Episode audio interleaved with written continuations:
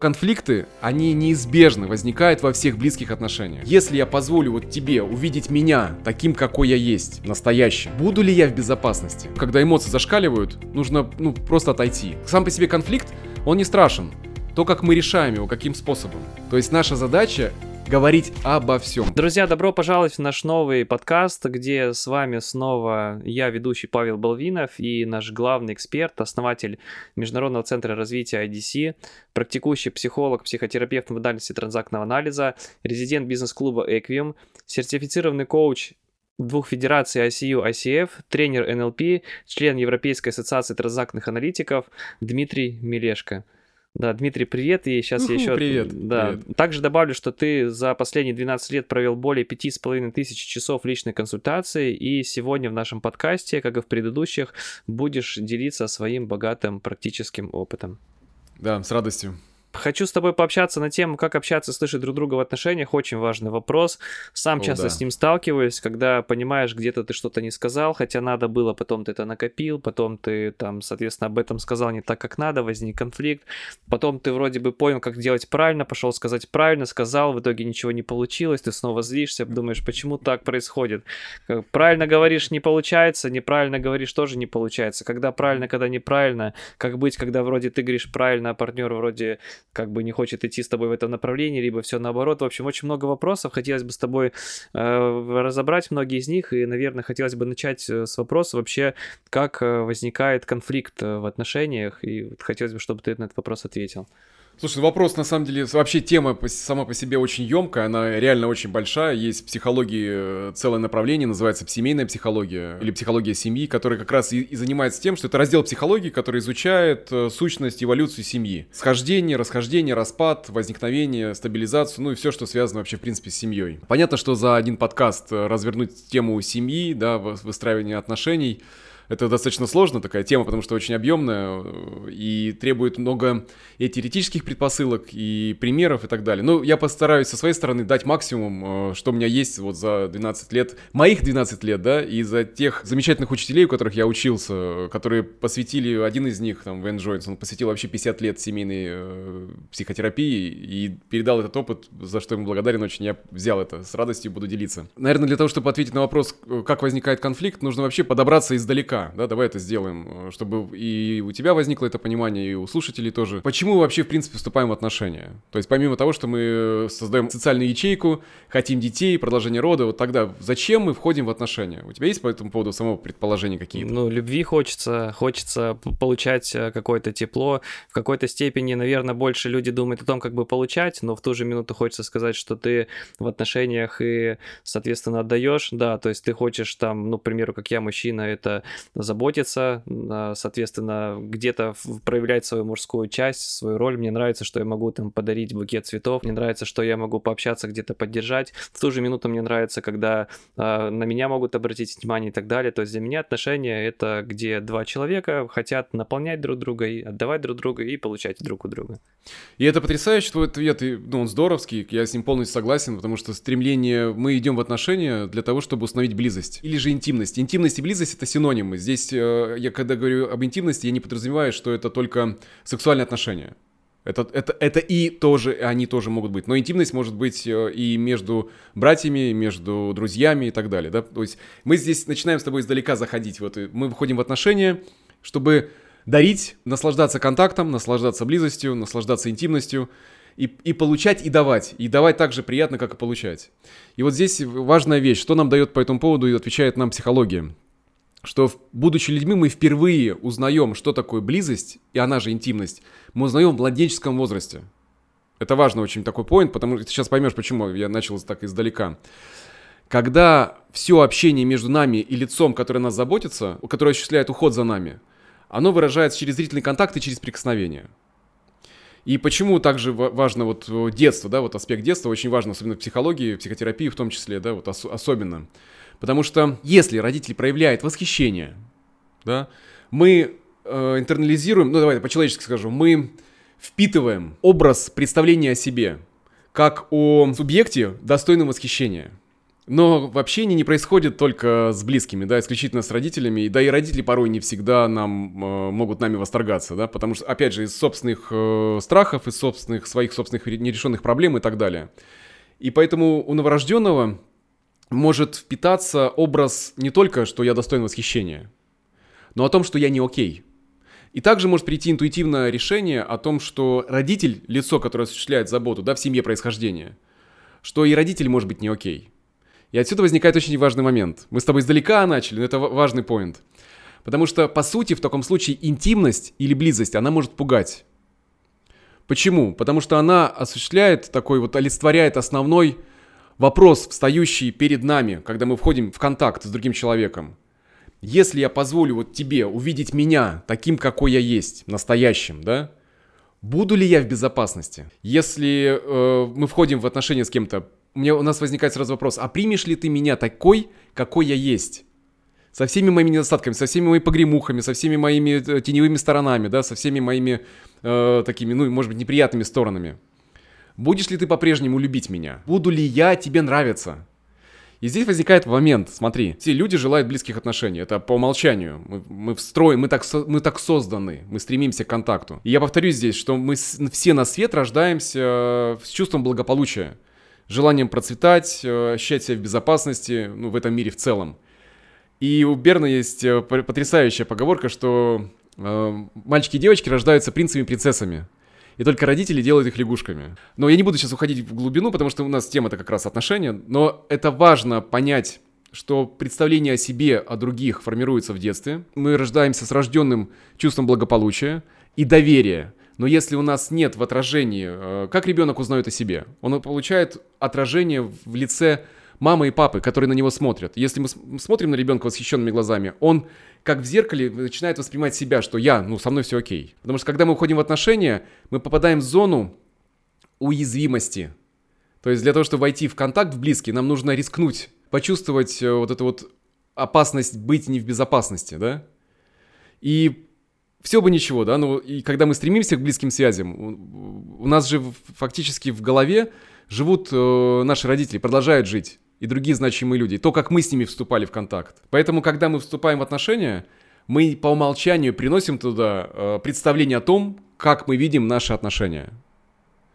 И если у нас есть какие-то решенные вопросы, то попадая в какие-то определенные ситуации, мы можем использовать рэкетные чувства, то есть чувства, которые связаны с с вымогательством. Например, одно из самых распространенных чувств, э, которые используют в паре э, мужчины и женщины, это обида. Вот это чувство обиды – это рэкетный способ получить желаемое. Не напрямую, это важно. И вот здесь, почему мы выбираем конфликт, а не близость? И ответ очень простой. Потому что конфликт, он предсказуем. А интимность и близость, она нет. Ну, давай, приведу пример. Если э, мы общаемся с кем-то, вот я, я хочу гарантированно получить твое внимание. Если я дам тебе э, толкну тебя, да, например, то я гарантированно получу твое внимание. Ну да. А если я скажу, Павел, вот у меня есть интересная идея, выслушаешь ты меня? Я рискую. Дмитрий, извини, я сейчас занят, давай завтра. Да, да, вот, вот, вот, понимаешь?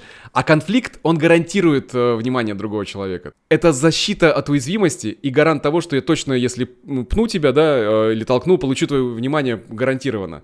Это про... Я утрирую, но то же самое происходит в отношениях. Ну, логично, а почему? да. Почему выбираем конфликт? Потому что также конфликт создает очень интенсивную такую, знаешь, обмен поглаживаниями. Поглаживание это, это единица транзакции, общения, единица общения. Вербально, невербально не имеет значения. Это знак внимания, это единица признания. Вот ты улыбнулся мне, э, это невербальный знак мне. Ты дал мне поглаживание, я улыбнулся тебе. Это невербальный знак в ответ, да? Ты сказал привет, я сказал тебе привет. Это обмен поглаживаниями. И вот конфликт — это обмен погла... негативными поглаживаниями, но гарантированный в том, что он существует, и гарантирован на том, что это происходит, во-первых, предсказуемым образом, потому что конфликт, он структурирует время. Мы понимаем, что э, мы что-то сейчас будем точно делать. Я сейчас приведу парочку примеров, будет понятно. Помимо того, что конфликт создает интенсивную связь на безопасном расстоянии. Понимаешь, да? То есть нам, мы не рискуем быть э, уязвимости. То есть мы конфликтуем на каком-то определенном расстоянии. Разным способом. Мы тоже сейчас об этом с тобой сегодня поговорим обязательно. Если, например, супружеская пара сходила в ресторан, сходила в кино, то естественное продолжение может закончиться вечером в постели. между мужем и женой. Но если у них возникают определенные э, сложности в отношениях, например, сексуальными отношениями, и кто-то из них боится пойти в уязвимость. И серии, знаешь, как мемы, я не пойду сегодня к тебе на свидание, потому что я ноги не побрила, да? Или у меня разное белье. Ну, это шутки, но это, опять же, это страх показать свою неидеальность, да, потому что для мужчины, в принципе, это не так важно, потому что через несколько секунд это будет все снято, да, но тем не менее это женщину останавливает. Так же, как и мужчину это может останавливать, там, свои приколы. И когда мы заходим вот в, в этот контакт, э, в отношении, что сейчас продолжение будет, сейчас мы будем вступать в сексуальные отношения, у нас может возникнуть страх – и для того, чтобы не пойти, не сказав об этом, мы начинаем искать повод какой-то, что «А, ты посуду до сих пор не помыла. «А, слушай, а ты, дав- ты давно розетку не менял? Мы, мы прошли, мы сейчас вернулись вечером домой. А, и мы поднимаем какую-то тему, которая не касается происходящего. Казалось, для должно того, быть что... все произойти, а тут вдруг кто-то начинает, да. может быть, даже бессознательно, да? Бе... Это, Паш, совершенно верно, это происходит абсолютно бессознательно. Человек этого не осознает. Целая игра есть у Берна, которую я сейчас и описываю, это игра «Скандал» когда скандал — это гарантированный способ не вступить в сексуальные отношения, причем произойдет очень интенсивный обмен поглаживаниями, и мы разойдемся, хлопнем дверью, муж может хлопнуть дверь и сказать, пошел я в бар, да, я на тебя обижен, все, я ушел. И имеет полное право там э, бухнуть, сколько захочет, да. Женщина, соответственно, не трогай меня, зах, зах, закрылась э, на телефоне с подружкой или в книжку, или в, в Netflix, ну что, что угодно, да. То есть воткнуть куда-то свое внимание. Но интенсивность поглажении произошла. И, по сути, конфликт, он не является проблемой как таковой. Проблема то, как мы проходим через него. Потому что негативные поглаживания мы, мы можем поддерживать и укреплять наши такие основополагающие представления о себе. То есть, если да, все бабы дуры, знаешь, вот это вот высказывание некоторых мужчин, или все мужики козлы. Убедиться в чем-то, защитив себя от уязвимости, защитите себя от контакта. И тут важно осознавать очень важную вещь что конфликты, они неизбежно возникают во всех близких отношениях. И успех или сложность вот э, создают не сам конфликт, а путь, как я повторюсь, да, путь, по которому мы идем, как мы справляемся с конфликтом. Потому что конфликт — это выяснение границ, это выяснение интересов, это прояснение того, что мы хотели бы, это прояснение наших собственных потребностей. я хотел бы сегодня презентовать такую модель, которую я работаю с парами, и я по этому поводу целый курс создал для, для пар как э, люди, проходя через э, эти осознавания, могут выстроить отношения, основанных на уважении, на взаимном уважении и любви. И в этой модели э, есть очень простая вещь, что во время конфликта у нас всегда есть два пути. Один путь это не оборонительный, то есть не защищать, это готовность обучаться. А второй путь это путь оборонительный, защиты. Если проще назвать, вот это путь сердца, а это путь э, эго. Путь такого, знаешь, ума, который Э, пытаясь защититься от страха, от боли, э, но не, не учиться чему-то новому. И вот здесь возникает момент какой? Вот намерение защищаться, да, и мы сейчас говорим с тобой о вот, пути ума, он возникает как базовая мотивация, обороняться от угрозы, э, которая может быть реальная или воображаемая. И когда происходит конфликт, у нас в этот момент неокортекс отключается, у нас заполняет нас, наш рептильный мозг включается, эмоциональные составляющие, да, вот лимбическая система активизируется, и мы уже логически не мыслим мы уже не можем э, что-то донести до человека или понять его точку зрения. Мы в защитном поведении, э, которое делится на три категории. Их всего три. Это уступить, это скрытый контроль, то есть мы уступаем, но мы не согласны с этим. Второе, это безразличие. Знаешь, и порой она может окатить Э, его волной безразличия, да, вот я помню это где-то в какой-то стихотворении или в какой-то прозе было написано, то есть окатить безразличием, как ледяной водой. И третий — это открытый контроль, когда я хочу, чтобы ты изменился, я знаю, что тебе для этого нужно сделать. Понимаешь, да? То есть три, три аспекта вот защитного поведения у нас три способа. То есть они, в принципе, у каждого свой, не одинаково неверные, просто кто-то выбрал какую-то стратегию свою. Да. Кто-то отстраняется, кто-то в пассивной форме такой, знаешь, ведет скрытый контроль в пассивном состоянии. Кстати, я бывает обиделась. же еще по-разному. Вот я бывает где-то обижаюсь, но сам по себе знаю. Бывает где-то там применяю активный контроль и, да. и, и так далее. В зависимости, опять же, ну, мы выбираем для себя это бессознательно, потому что мы обучались этому, этому в семье происхождения. Ну, да. Да. Наверное. То есть у Берна очень классно есть идея, ну я не буду подробно об этом останавливаться, потому что потребует много времени. Это имаго, то есть это имидж, образ э, семьи. И то, как мы решаем конфликты, мы берем оттуда же. Мы видели, как э, зачастую родители решают конфликты одним или двумя способами. Кто-то открытый контроль, кто-то скрытым контролем, но это всегда два таких основных, ну, три основных паттерна. Это пассивная форма, да, уступчивость, или за э, такое без, безразличие, при этом сопротивление. Или открытый контроль. То есть мы всегда выбираем, в конфликте у нас всегда вот в, в защитной вот этой вот пути, по которому мы идем, пути э, эго, это всегда три варианта. И важно осознавать, что почему так происходит. Потому что мы фактически вот по пути эго, мы избегаем личной ответственности. За что? Мы избегаем личной ответственности за наше поведение, за наши чувства и за последствия, которые происходят в наших отношениях. То есть, по сути, мы берем такую на себя роль, роль жертвы, несмотря на то, что мы можем даже быть преследователями. То есть мы входим в роль жертвы. И когда возникает конфликт, первый момент важный, э, что вот когда неокортекс отключен, когда эмоции зашкаливают, нужно ну, просто отойти. Потому что в этот момент мы уже не будем разговаривать. Мы будем просто либо контролировать, либо давлеть, либо заставлять. Взять паузу, получается, нужно, когда конфликт Конечно, правильно? обязательно. Если мы вспыхнули, то нам нужно дать пространство и время, и у каждого своя скорость, э, чтобы остыть. А давай поймем, вот смотри, бывают такие ситуации, когда там вот один человек может сказать, давай возьмем паузу, другой в смысле, сейчас надо решать вопрос, да, как быть в этой да, ситуации. Да, да, да, да, да, вот это очень важный момент, потому что отношения, эм, они создаются совместно, да, и да. вот когда пара попадает в конфликтный цикл, то защитные действия одного могут триггерить, запускать э, защитный механизм другого. И чаще всего в парах, э, в отношениях кто-то в скрытом контроле, а кто-то в открытом контроле. И когда говорит, кто-то говорит, слушай, давай возьмем паузу, возможно, это еще и скрытый контроль. Что типа я от тебя отстраняюсь, а он бежит. Кто-то отстраняется, кто-то догоняет. Но важно здесь договориться. Давай возьмем паузу. Хорошо, давай возьмем. Сколько нам нужно? 15 минут? Час?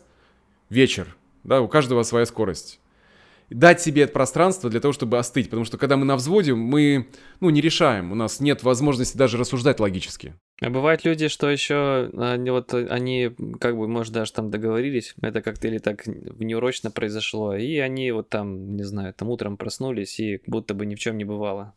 И все, и не вот, обсуждают вот. вопрос. Да, и вот смотри, вот это то, что ты сейчас описал, очень классно. Очень часто при, с парами такая история случается, когда, ну, вроде все прошло, да, и, и ничего, давай об этом и не будем говорить. И это такое негласное. Но проблема никуда не делась. Альбом с марочками будет копиться. То есть недовольство, раз, и, и, и приклеили марочку. Недовольство, второе, третье, четвертое, а потом до свидания, как бы я устал от тебя, и разрыв, и все, и девичья фамилия. Как раз на холодную. То есть наша задача конфликтом разбираться, э, ковать железо, когда оно холодное говорить обо всем, потому что ключевой момент в конфликте. Конфликты не проблема, я повторюсь, но сам, сам способ э, выхода из него, способ, путь, по которому мы идем. Вот этот вот скрытый контроль и открытый контроль, он порождает оборонительный цикл, когда кто-то контролирует, кто-то э, пассивно контролирует. Кто-то атакует, кто-то в безразличии, в сопротивлении, да? Кто-то контролирует, кто-то уступает. И не будет уступать вечно. Этот цикл, он всегда будет прерваться расставанием или болезнью. Все, тут вариантов э, немного. Почему? Потому что, ну, у этого есть негативные последствия. У такого цикла всегда есть негативные последствия. Какие? Есть негативные последствия для взаимоотношений. Это вечная борьба за власть. Это э, скука, апатия, депрессия, отсутствие радости в отношениях. Это споры, вот эта боль постоянная душевная, да, усталость вечная. Также для человека. Э, какие последствия могут быть негативные? Это занижение самооценки, снижение само ощущение о том, как, как будто бы ты становишься неживым, несчастный, нелюбимый, ненужный. И многие мужчины и женщины, приходя в работу, начинают говорить именно такие слова, что я не нужен, я не чувствую себя любимым, или злой, или лицемерный человек становится, да, потому что лишенный свободы. То есть есть несколько вариантов в этих отношениях я жертва. И последствия всегда негативные, когда мы идем по пути эго, когда, повторюсь, да, когда мы используем три способа управления в отношениях. То есть это скрытый контроль э, через э, уступчивость, скрытый контроль через сопротивление, пассивное. Э, я не согласен, но ничего тебе об этом не скажу, да? Я на тебя обиделась.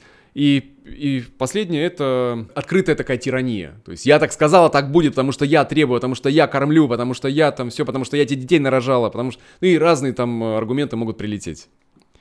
И вот важно в этом процессе, который мы с тобой сейчас разворачиваем, открыться открыть свое сердце. Это сложно, с одной стороны, потому что если у нас нет этого опыта, если нам это не показывали, мы этого не видели, и я очень часто э, ребят, которые приходят на курс вот от конфликта близости, я говорю, ребят, скажите себе честно, у вас в семье происхождение а, есть счастливый пример?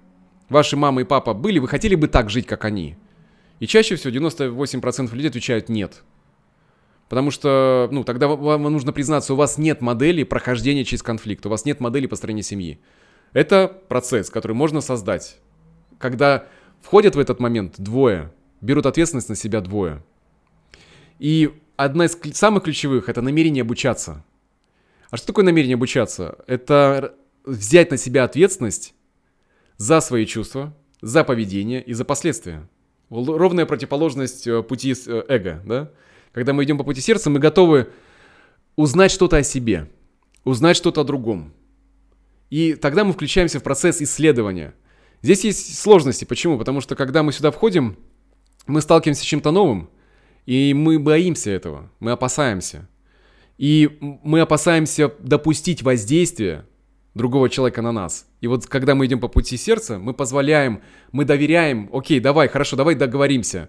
Мы открываем и доверяем друг другу. Давай вот будем... И человек может высказывать что-то, что может ранить тебя. И вот пройти через это ранение, да, про прочувствовать его, готовым быть услышанным и услышать, когда два человека становятся, один говорит, другой слушающий. Они могут меняться, но не одновременно так происходит. Это потому что это очень сложно.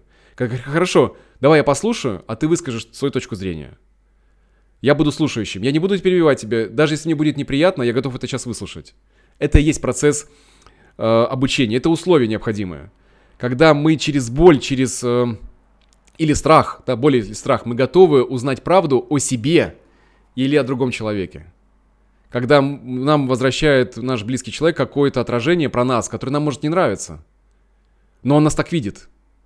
И давай это обсуждать, давай это проговорим. Важный такой момент, да, что есть должно быть убеждение, что если возникает страх, если возникает защита, если возникает гнев, то это что-то новенькое. Это то, что ты защищал, то, где ты еще не был. Потому что это рождает ответственность, это рождает адекватность, это рождает возможность прожить э, болезненный опыт когда кто-то нас видит такими, какими мы можем себя и не считать. Но у этого есть прекрасные позитивные последствия. Какие? Во-первых, не для взаимоотношений. Вступают они в, в, в поле. Что это? Это разрешение конфликтов. Ну, соответственно, да, если мы идем по пути обучения, то, естественно, это разрешение конфликтов. Это, это радость, это возможность быть вместе, вес, веселиться, разделять, потому что близость — это контакт двух детей. Ну, я как психотерапевт, вот эту идею внутреннего ребенка, я ее, этот флаг несу уже несколько лет, Потому что любой классный секс, классное веселье возможно только в том случае, если ваши дети соприкасаются. Потому что если их нет, если вы не разрешаете себе страстного... Ваши дети, что ты имеешь в виду? Типа, мой внутренний, внутренний ребенок, с, да, внутренним, с внутренним ребенком, ребенком другого человека. Поэтому иногда алкоголь используют, что снимается за, запрет внутреннего родителя, и, де, и ребенок выходит. Но это способ кривой, и он требует потом э, возврата энергии, огромного на самом деле. И когда мы идем по пути вот этого выстраивания взаимоотношений, по пути открытого сердца, да, от готовности услышать другого, то мы выходим на глубокий уровень интимности. Мы выходим, мы получаем совершенно другой уровень секса. Это другой это опыт. Это для взаимоотношений. А для человека это повышение самооценки. То есть полная противоположность того, что я говорил здесь. Это повышение самооценки. Это ощущение личной свободы. Это когда мы начинаем говорить друг другу, да? Да, да когда мы разговариваем и договариваемся. А если там так накопилось, что люди начинают говорить и там вот, да я тебе, и там же может защита еще включиться, что да слушай, как-то, ну, что-то это не про меня вообще. Это порой, когда пара вот приходит в, в работу, э, в личную терапию, да, или вот на курс ребята приходят, это, это что-то напоминает разгребание Авдеев конюшен. Просто порой это может быть накопиться там за 10 лет, за 5 лет, за 8 лет, 15, ну, разные пары приходят, и только, только начал отношения. Потому что у отношений есть цикл. И рано или поздно любовный симбиоз заканчивается, это полгода, год максимум. И потом вдруг глаза открываются, где были мои глаза, как я выбрала себе такого человека. Ну, это нормальная реакция. Следующая фаза отношений, когда, которая наступает как сепарация, индивидуация. Кто я в этих отношениях, а кто я как отдельное существо. Не мы как единое целое, да? Потому что любовный симбиоз важен для входа в контакт, для... Это знаешь, как банк. Мы, входя в любовный симбиоз, мы кредитуем наши отношения очень сильно. То есть мы даем э, доверие много. И этот момент заканчивается, мы, когда вот это бесконечное сексуальное притяжение, оно пойдет на спад. И рождается по-настоящему глубокий контакт после этого процесса, когда человек осознает, что я свободен в отношениях этих. Не в смысле я пошел гулять куда хочу, а другой меня не обязывает. Я не связываю себя. Я несу ответственность, и она может быть не в радость. И что порождает это? Это порождает чувство умиротворения и постоянного роста любви в отношениях. Только в том случае, если мы идем по пути сердца, если мы го- готовы друг друга услышать, потому что в этот момент кричим друг на друга. Это, знаешь, звучит, может быть, легко. Это я сам понимаю по себе. Я же тоже слушаю не с точки зрения как бы носителя знания, который в совершенстве практикует то, а как человек, который тоже сталкивается с конфликтами, занимает те или иные позиции оборонительные, а, пытается сказать, э, и его не слышит, либо как бы кто-то пытается сказать, и ты сам не слышишь, поэтому я понимаю, что это не просто, да, и, конечно же, здесь очень много всегда возникает деталей, понимания, как же быть в этих деталях. И вот давай здесь, наверное, на эту штуку и посмотрим, что нам мешает, какие блоки нам мешают перейти от защиты, вот от этого процесса, да, перейти к, к, к обучению. Я повторюсь, но скажу, что в семье, в которой мы выросли, мы наблюдали только один способ, ну, может быть, два способа разрешения конфликта.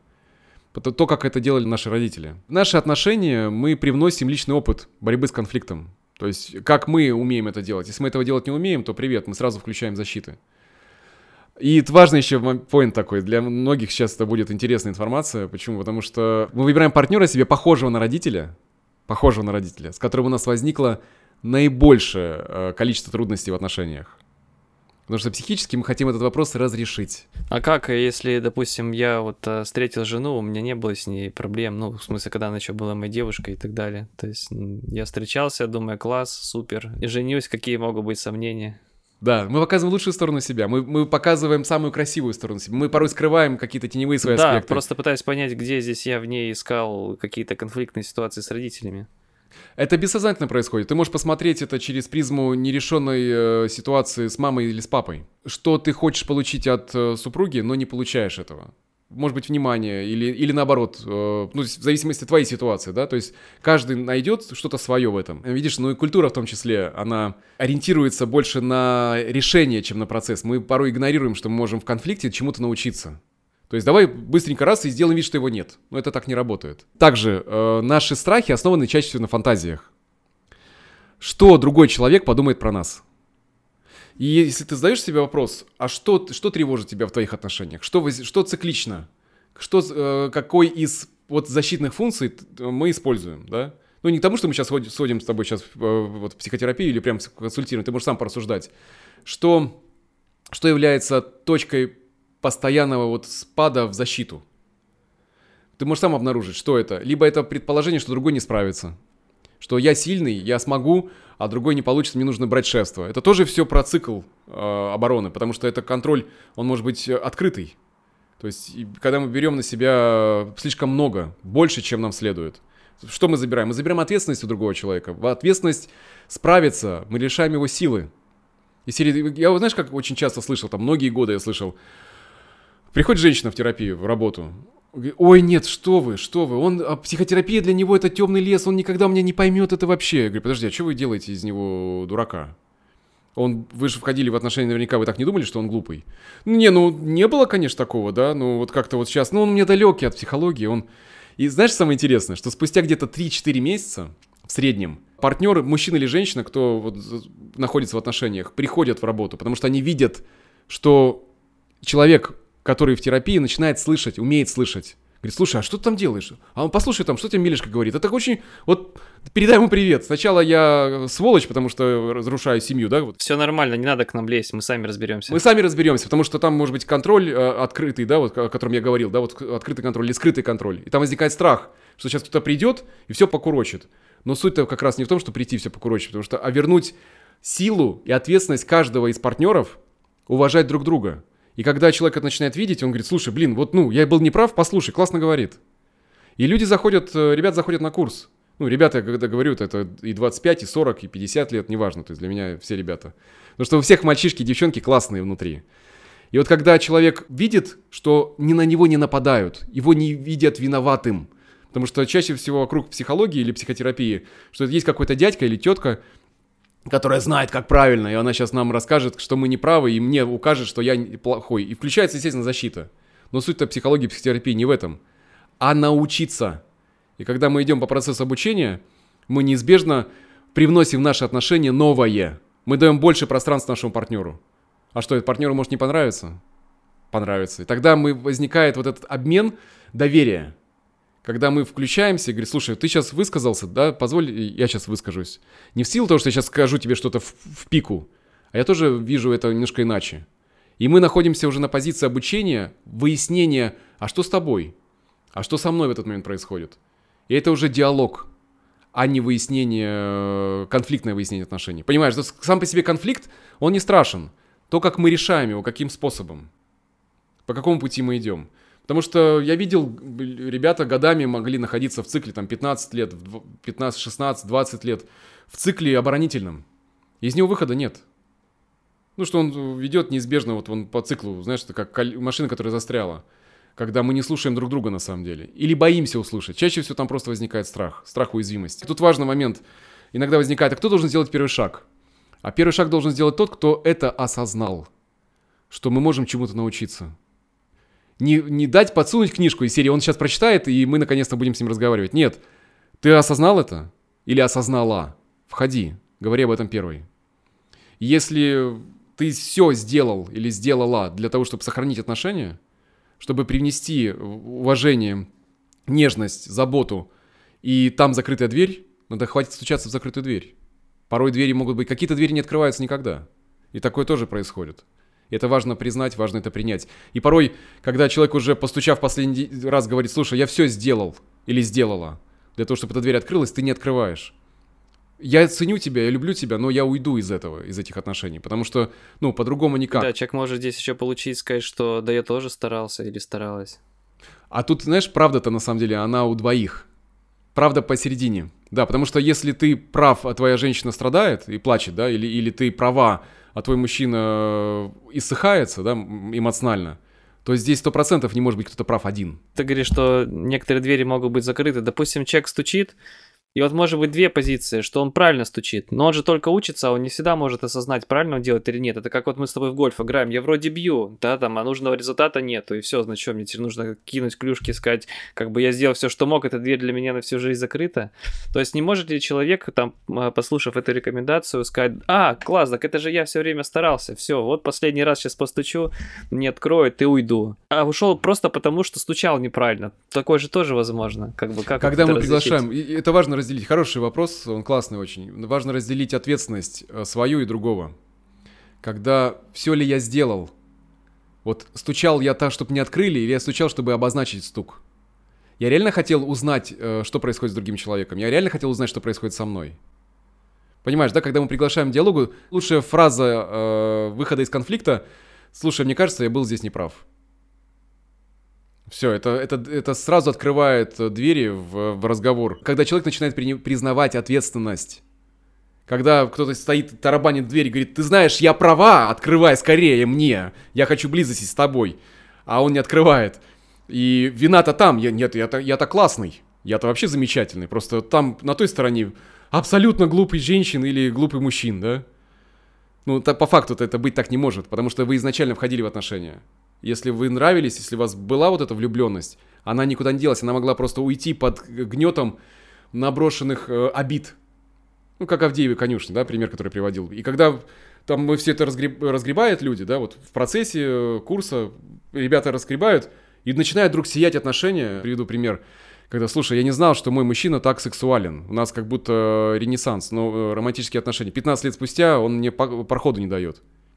И у них новый сексуальный контакт, совершенно другого качества, другого рода. Мне кажется, он просто произошел, да? Он просто вернулся. Когда защиты спали... Или появился. Может быть и такое, что в семье их и, не было. Ты знаешь, может, да. Может не только то, что если когда-то был контакт, и он был прерван, но его контакта могло и не быть. А, люди вошли в отношения как партнеры, а, или их поженили, или хорошая партия. Не, я имею в виду, что у них был, э, ну, близость-то была физическая, но она не была такой, какая могла быть. Кто-то не хотел, допустим, может быть, она, ну, я не говорю про тот случай, просто там кто-то всегда не хотел, по разным причинам. Ты имеешь в виду, когда не было желания, когда ребята просто гениталиями потукались, ну, кто-то да, и то, в контакт. И, и то потому, да. что один просил, да, да. Ну что, очень, мне, проще, мне проще дать ему, чем объяснить, почему нет, да, вот, вот из ну, этой да. серии. Да и странно объяснять, почему всегда нет, надо иногда давать, чтобы было понимание, что вроде отношения есть. И тут вопрос, а что происходит тогда с человеком? Почему радость сексуальных отношений для человека недоступна? И там может быть э, несколько причин. Там может быть накопленная обида, Потому что войти в сексуальную близость, э, довериться, открыться, пойти в уязвимость, когда есть на душе невысказанность, ну, очень сложно. Это как барьер, когда мы не можем смотреть друг другу в глаза во время занятия любовью, потому что мы друг на друга обижены. Если, знаешь, мы обижены друг на друга, но секса хочется, да? Вот так, как э, один из мемов я видел, что пойдем, пойдем развлечемся. Но это будет не тот контакт, не то качество секса, которое могло бы быть. Не то качество связи. Мы же с тобой не только сейчас о сексе фактически говорим, о том, как находить взаимопонимание в воспитании детей, как вы находить взаимопонимание в быту. Ну, в разных вопросах, как, да. В разных вопросах. Как поехать отдыхать? И вообще поехать ли или и куда? И как кого принимать? Кого мы, с кем ты имеешь право дружить, а с кем нет, да? А с кем, с кем проводить время и так далее. То есть, когда мы можем, вводя вот в поле обучения, а, открытого диалога, вот этого открытого сердца, мы готовы услышать, а что хочет другой человек. Ну, по этому поводу есть еще и там потребности ключевые, да, которых я сейчас не буду, потому что это потребует много времени. Может быть, отдельный подкаст снимем. Я очень подробно об этом говорю на курсе, на конфликт в близости, о том, как люди могут входить в этот э, процесс осознанно. Дмитрий, благодарю тебя за подкаст. Я тогда предлагаю на этом заканчивать. Сегодня мы с тобой э, разобрали тему, как общаться, слышать друг друга в отношениях. Я понимаю, что есть еще много вопросов, деталей, тонкостей, которые хотелось бы тебе задать. Наверное, будем их переносить в какие-то прям отдельные темы и выводить в следующий подкаст. Да. да. И, конечно же, хочу попросить всех, кто смотрит либо слушает этот подкаст, э, в комментариях писать ваши вопросы. Возможно, чего-то вам в том числе не хватило. Также будем рады вашей любой обратной связи. Обязательно пишите комментарии. С одной стороны, мы сможем посмотреть и что-то для себя отсюда взять. С другой стороны, это также будет помогать продвижению нашего канала. Вот, поэтому большое спасибо всем, кто досмотрел спасибо. до конца. Дмитрий, спасибо, тебе ребят. большое спасибо за то, что поотвечал Благодарю. честно на вопросы, за то, что мы смогли развернуть эту тему. Если вы смотрите этот канал на YouTube, то ставьте лайк, подписывайтесь на канал. А если вы где-то слушаете в другом месте, тоже где-то возможно, поставьте лайк. А, это тоже поможет продвижению. Также также Дмитрий рассказал о курсе, который называется «От конфликтов близости», и мы хотим пригласить вас на бесплатный вебинар, который является предвестником данного курса. Он называется «Как решать конфликты и как перейти от конфликта к взаимопониманию», где вы сможете также получить для себя ответы на то, как, э, соответственно, решать конфликты и как выстроить вот эту вот дорожку, этот путь и перейти от конфликтов э, к взаимопониманию в ваших отношениях. Ссылки будут в описании. Также в описании будет наш телеграм-канал, где мы публикуем все наши новости и полезный контент, и будем с вами на связи. Всего хорошего, всем пока-пока. Пока-пока. Спасибо за ваше внимание.